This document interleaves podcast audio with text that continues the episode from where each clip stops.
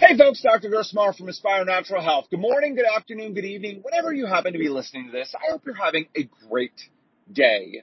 Just a short one from me today, ruminating on the silver lining of big symptoms, the silver lining of big symptoms. Now look, having big symptoms, having big pain, whether that's actual physical pain or whether that is the hassle, the trouble, the, the annoying, irritating symptoms of digestive issues or autoimmunity and the impact that it's having on your life, whether that's in your relationships, your work life, your personal life, your activities of daily living, the impact that it's having.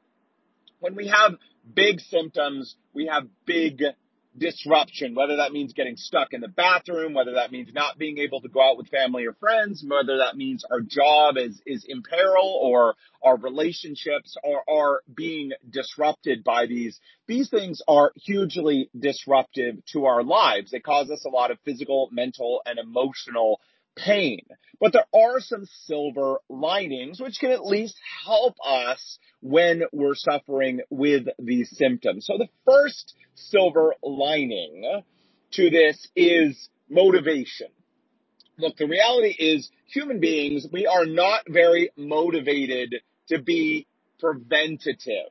We are more motivated by pain and loss than we are by gain. So this has been shown over and over again in financial uh, uh, studies and trials that they've done to try and understand people's motivation. After all, you know, think about it. Look, if I said, here is an opportunity to make $10,000. Ooh, that sounds nice. I mean, who doesn't want $10,000? But if I said, on the other hand, your car is about to be repossessed unless you come up with $10,000.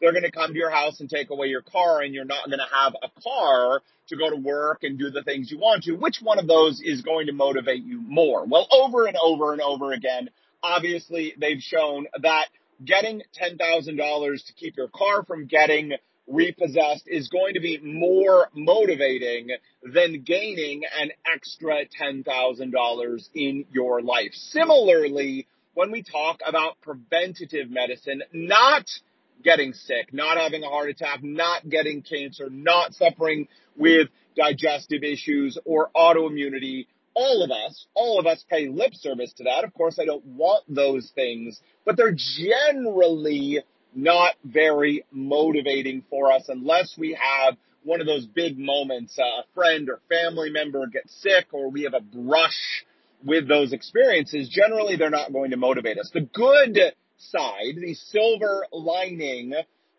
of having big symptoms is it does put us in that place where we have a lot of motivation. So maybe we've had small niggling symptoms for a good while. In fact, most of the people, most of the people that come and see us for digestive issues or autoimmunity, we're able to trace those digestive issues and autoimmunity over years and sometimes decades for people. Small little niggling symptoms came up. But again, no shame, blame, or guilt here but people noticed them and they ignored them. They brushed them under the cover. They said, tomorrow I'll go ahead and start dealing with them. And now those symptoms are big and that disruption is big and that motivation is high. So one of the silver linings we can take from big symptoms is that it's now finally time to deal with it. Great. Harness that motivation. Use that motivation. Get to work and make some of those changes that are that have been necessary for a while, but now are truly and deeply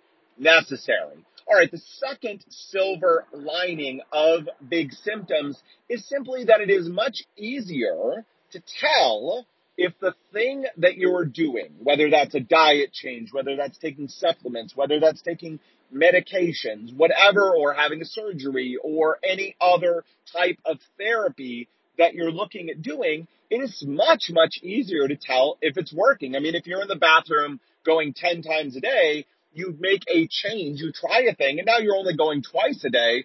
It's pretty darn obvious that that thing that you did had a big positive impact on what's going on. The other negative, or you can look at it, the thing that makes it harder, when our symptoms are small, or even if we're doing preventative medicine, it can be much more difficult to tell if the things that we're doing, the diet change or the lifestyle change or the supplements or the medication or whatever it might be, is having an impact. After all, that's one of the reasons that people struggle so much a lot of times with taking things like high blood pressure medicine or anti-diabetes medicines is the symptoms can be small.